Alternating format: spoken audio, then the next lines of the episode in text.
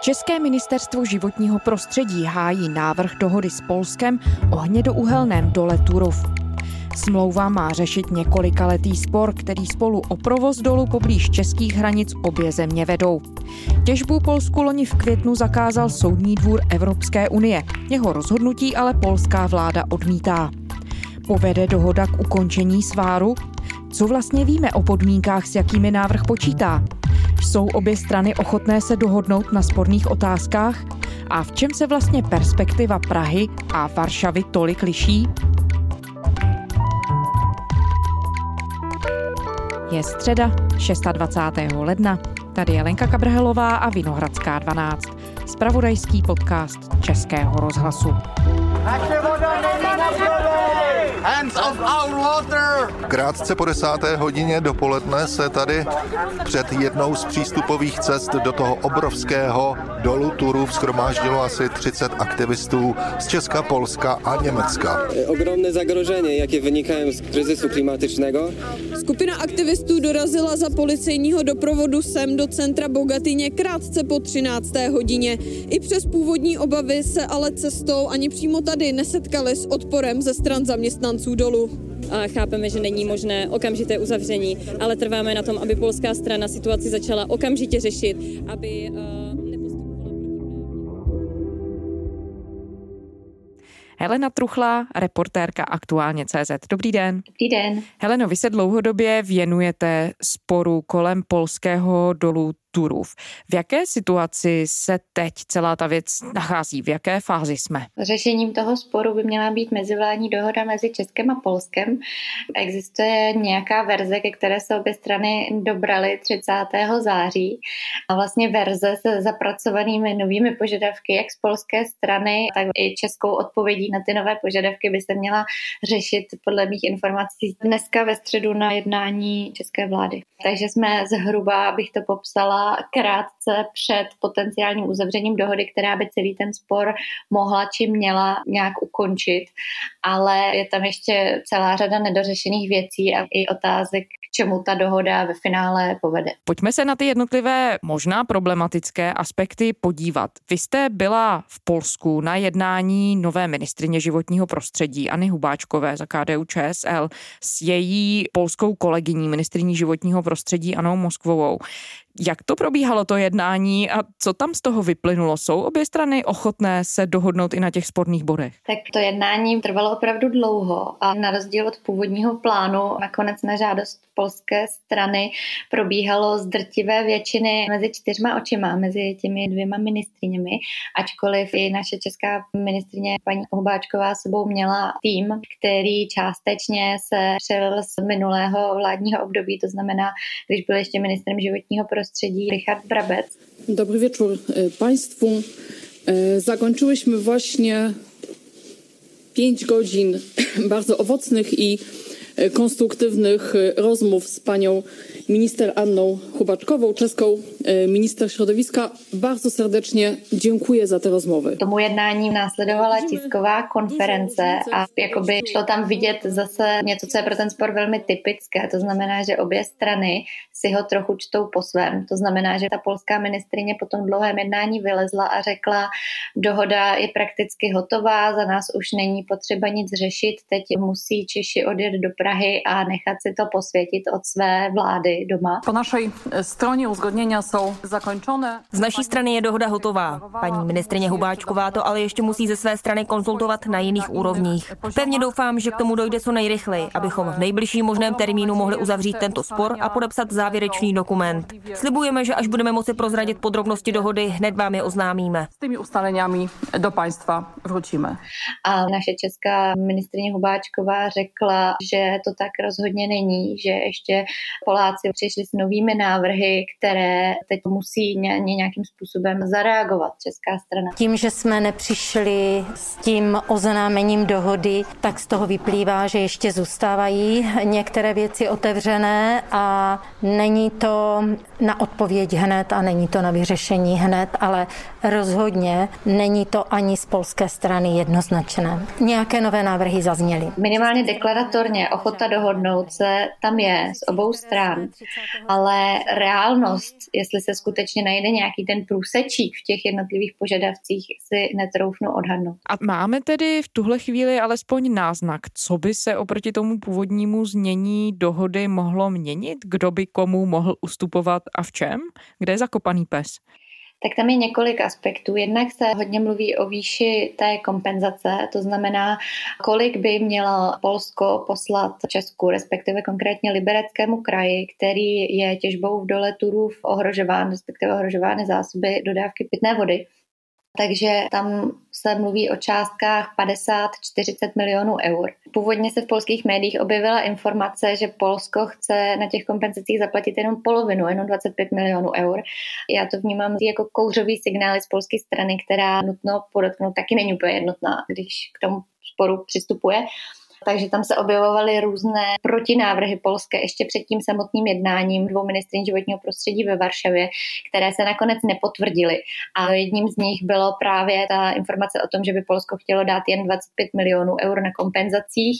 Fakticky podle informací české strany Poláci přišli s návrhem 40 milionů eur oproti původním 50 milionů. Zrovna tohle to si myslím z mého pohledu, nebo jak to já čtu, je bod, na kterém by se ta schoda dala najít, protože i za Liberecký kraj je tam ještě nějaká vůle, kolik peněz by jim stačilo, aby si zaplatili tu infrastrukturu, kterou potřebují. A vlastně polská strana přišla s návrhem ne tak zásadně nižším, než byl ta původní suma.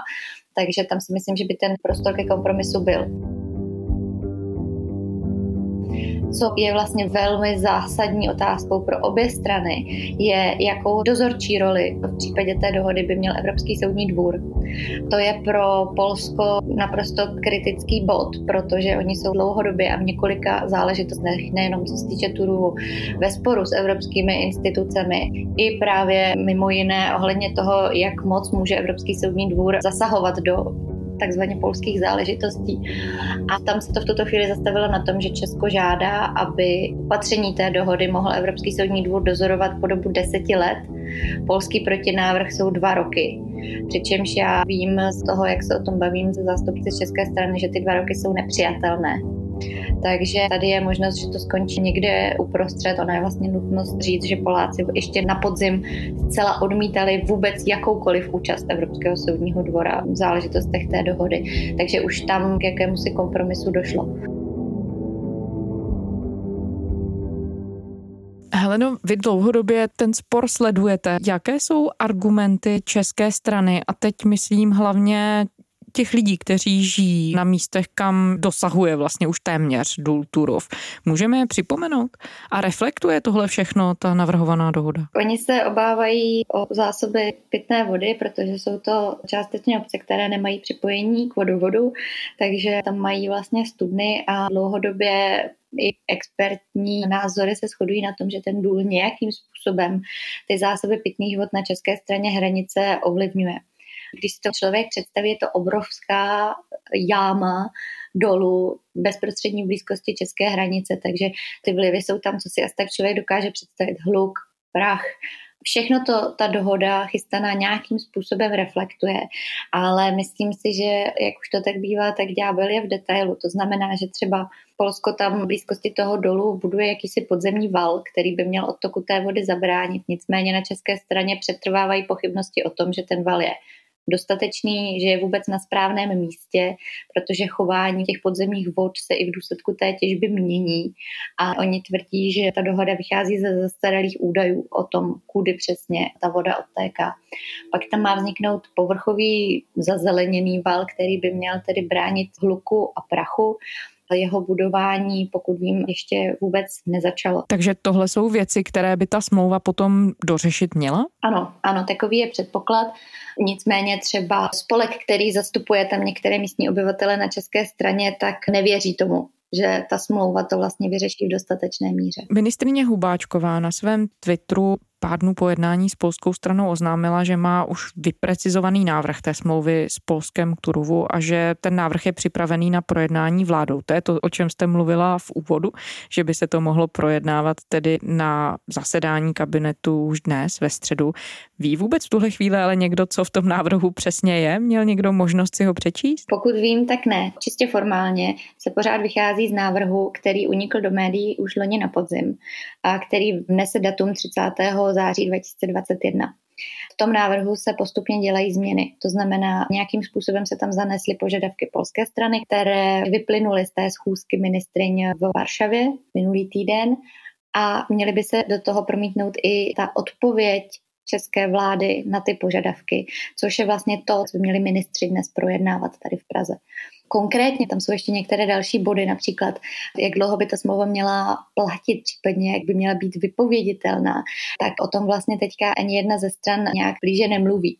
A je to něco, co vlastně ten spor taky provází od samého začátku a zopakovala to ministrině Hubáčková i po té schůzce ve Varšavě, že nemůže říkat nic moc konkrétního a to na požadavek polské strany, který respektuje.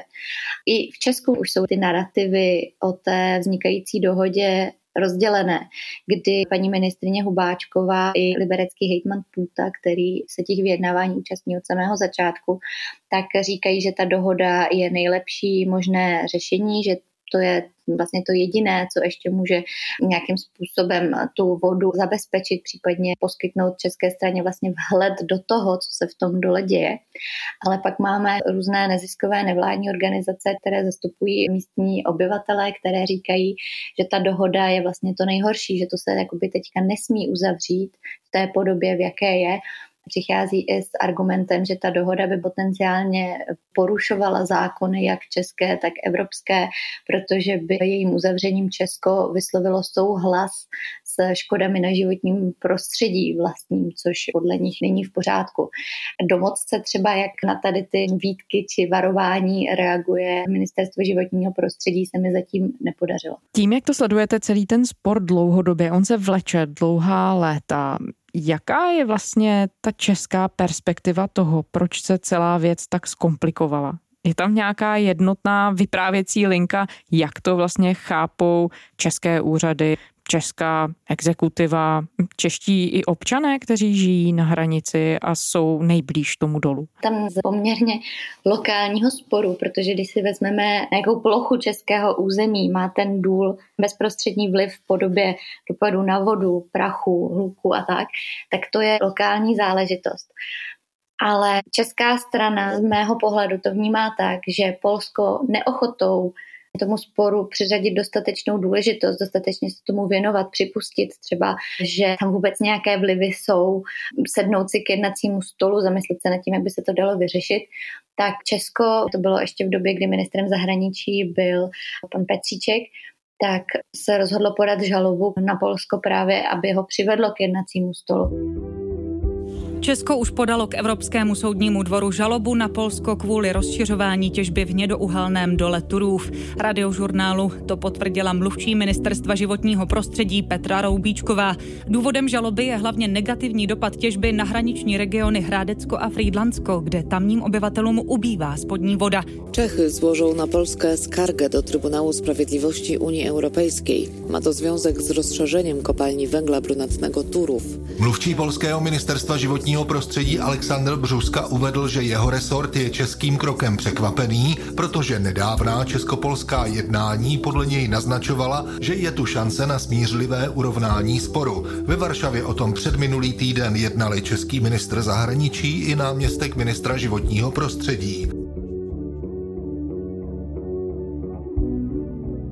Takže z mého pohledu to české čtení je, že z lokálního sporu, který se měl v rámci kvalitních, dobrých česko-polských vztahů vyřešit relativně v klidu, v tichosti dohodou, se stal vlastně mezinárodní spor poměrně bezprecedentní a důvodem je neaktivnost, neochota polské strany. Helena Truchla, reportérka serveru Aktuálně.cz. Děkujeme za rozhovor. Taky děkuji moc krát za pozvání.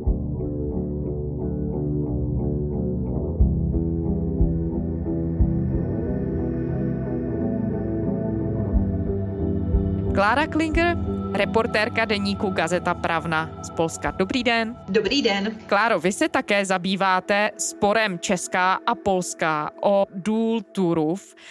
Jaký je ten polský pohled? My jsme tu teď mluvili s kolegyní Helenou Truchlou z aktuálně CZ, která popisovala, že tím českým pohledem se vlastně z lokální záležitosti stal mezinárodní spor docela bezprecedentního dosahu. A to z českého pohledu kvůli polské neaktivitě. Jak to je viděno v Polsku? No tak s tou první částí výpovědí Heleny Truchle, tak bych souhlasila, protože opravdu z lokálního sporu se stal takový mezinárodní spor, včetně toho, že do toho zasáhla Evropská unie. Tak si myslím, že už v podstatě asi ve všech státech vidí, co je to Turów. A nevíme, kde přesně je ten začátek a jaký je úplně přesně ten důvod. A neřekla bych úplně, že to je kvůli polské neaktivitě. Jak je ten spor v Polsku tedy vnímám v tuhle chvíli? To záleží na tom samozřejmě, kdo o tom mluví. Záleží na tom, jestli to říkají politici, kteří jsou teď u vlády, buď to říká polská vláda, nebo to říká opozice. Je takový pocit bezmocnosti, teda, že polská vláda není schopna vyřešit takový sousedský spor, do kterého by neměla zasahovat právě Evropská unie, protože je to přímo mezi státy a je to taková věc, kterou bychom si mohli normálně vyřešit. A teď to vidíme, že to prostě nejde. Ty rozhovory se začaly v květnu nebo na začátku června a teďka už je leden a pořád to nemáme vyřešení. Ta úplně normální komunikace prostě nefunguje.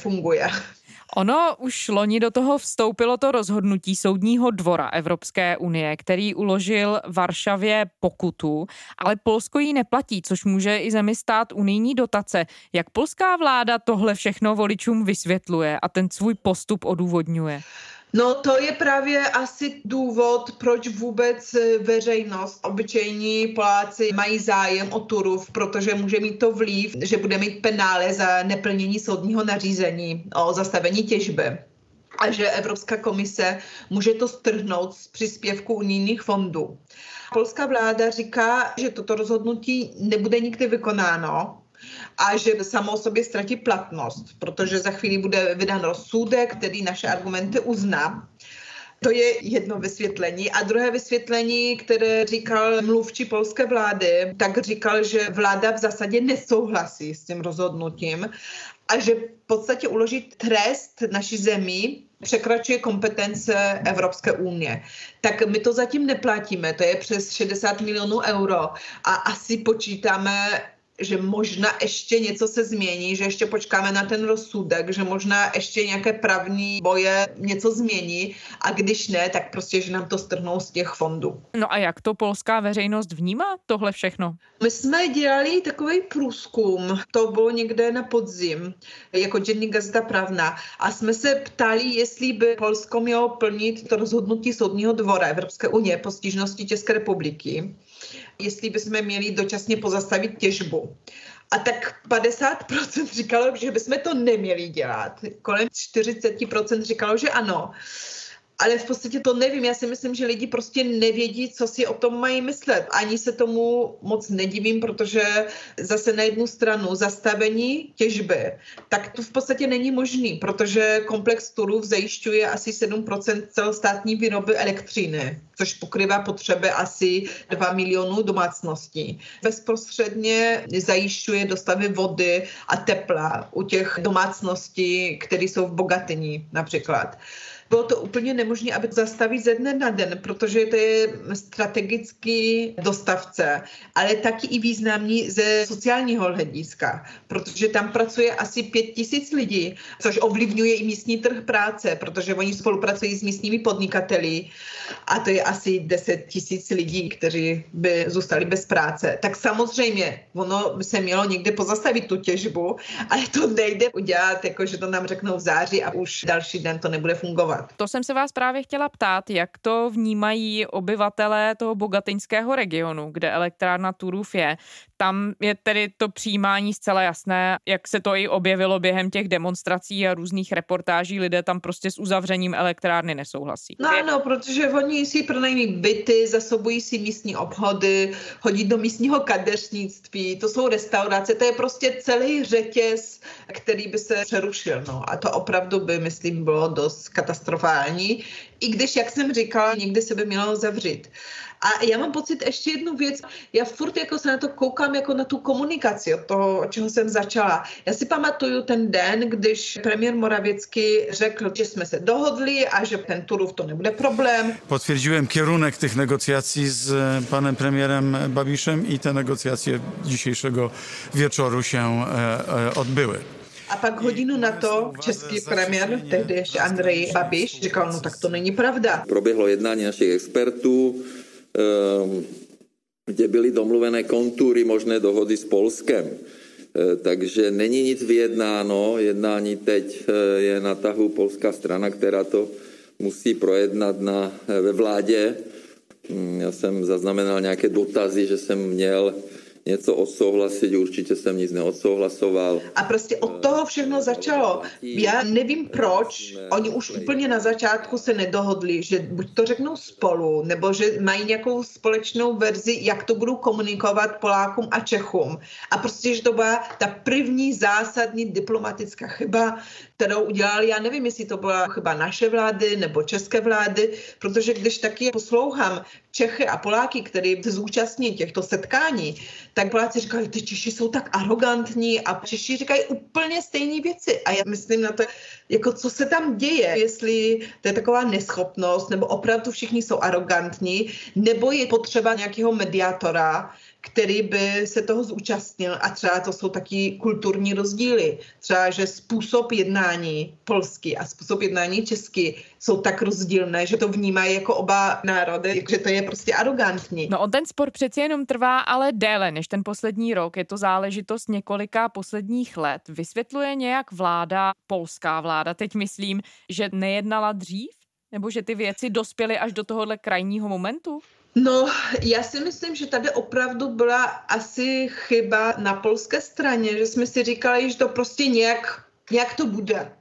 A že ta česká strana furt něco po nás chtěla my jsme občas odpovídali, občas neodpovídali a že jsme říkali, že jsme tam něco vyřešili a nakonec asi jsme si nebyli vědomi, že opravdu to skončí takhle. Já si pamatuju taky další jednu věc. Zase to byla taková diplomatická další chyba, že asi v únoru měla přijet delegace z české strany, protože říkali, že psali dopisy, neměli odpověď, tak říkali, že jedou do Polska. A v té české delegaci byl český minister životního prostředí, pan Brabec. A na několik dnů předtím, než Češi přijeli, tak dostali informace z Polska, že na polské straně bude místo předseda a že to nebude minister.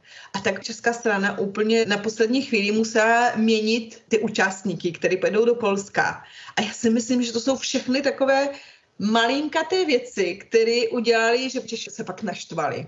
No a to asi polská strana si toho neuvědomovala.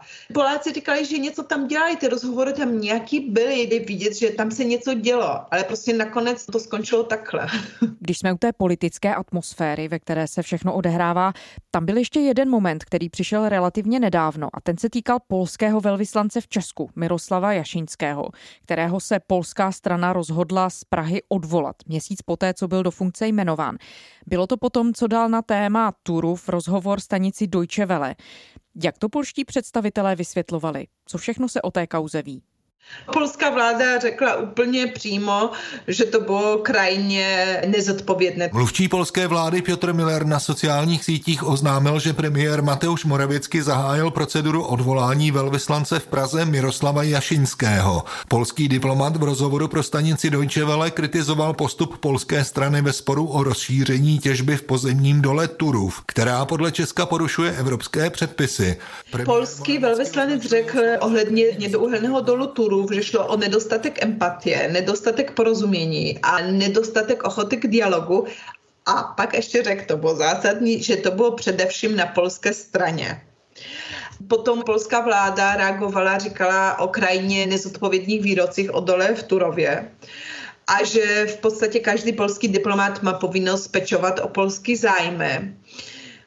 A no já si myslím, i kdybych soukromě souhlasila s velvyslancem, tak si myslím, že když někdo je velvyslanec, tak opravdu by měl reprezentovat ty polské zájmy a možná by to měl říkat v neoficiálních rozhovorech, ale takhle veřejně říkat o tom, že to byla polská chyba a že to bylo z polské strany arrogantní, to asi velvyslanec by neměl dělat, i když měl pravdu. Teď tedy víme, že se sešli v polovině ledna nová česká ministrině životního prostředí Anna Hubáčková se svojí polskou kolegyní Anou Moskvovou a debatovali o tom, jak tu situaci vyřešit. Co je tedy v tuhle chvíli z polské strany na stole? Já bych řekla, že to je něco, čemu se v Polsku říká český film prostě, že nikdo neví, jako o co jde. v podstatě, když se setkali, tak nakonec říkali, že ta smlouva už skoro je, že ten kompromis je už skoro na stole. A nakonec teď se dozvídáme, že Poláci chtějí 40 milionů zaplatit, ty kompenzace. Česko přijde s požadávkama 50 milionů, tak to se nic nezměnilo. A pak Polsko by chtělo dvouletý dohled ze strany soudního dvora což znamená tu lhůtu, do kdy by měla ta smlouva platit. A Češi říkají o deseti letech. Tak jako kde je ten kompromis? Já nevidím, aby se něco změnilo z české strany, protože ty podmínky už byly v září, a já jsem slyšela, že prostě zase se začínají hádky o spojky typu a místo nebo. A to jsou dost důležité věci, ale když se zase ty rozhovory vrací k tomu, aby jsme se koukali bod po bodě a pak říkali, že tady by mělo být a místo nebo, tak si nemyslím, aby se to opravdu skončilo do konce ledna, jak to říkají na české straně, že by chtěli, aby to bylo uzavřený už během těch několika dalších dnů. Takže v Polsku je to vnímání takové, že to dohadování o dalším osudu dolu Turov, o možných kompenzacích pro ty obce na české straně hranice, to vnímání je takové, že to přece jenom ještě mnohem delší čas potrvá. Já právě to, co jsem říkala, to je ten český film, protože já už opravdu nevím, jaké je to vnímání, protože trošku něco jiného říkají oficiálně, že ten kompromis bude a pak čteme, že ty návrhy jsou úplně jiné a nevím, kde by ten kompromis měl být. Já jsem tomu věřila, že to ještě skončí před prázdninama a teď prostě mám pocit, že to asi bude takové never ending story. Klára Klinger, reportérka deníku Gazeta Pravna. Děkujeme. Děkuji. A to je ze středeční Vinohradské 12 vše. Děkujeme, že posloucháte. Vraťte se za námi kdykoliv na server iRozhlas.cz a také do všech podcastových aplikací. Psát nám můžete na adresu vinohradská12 zavináč rozhlas.cz To byla Lenka Kabrhelová. Těším se zítra.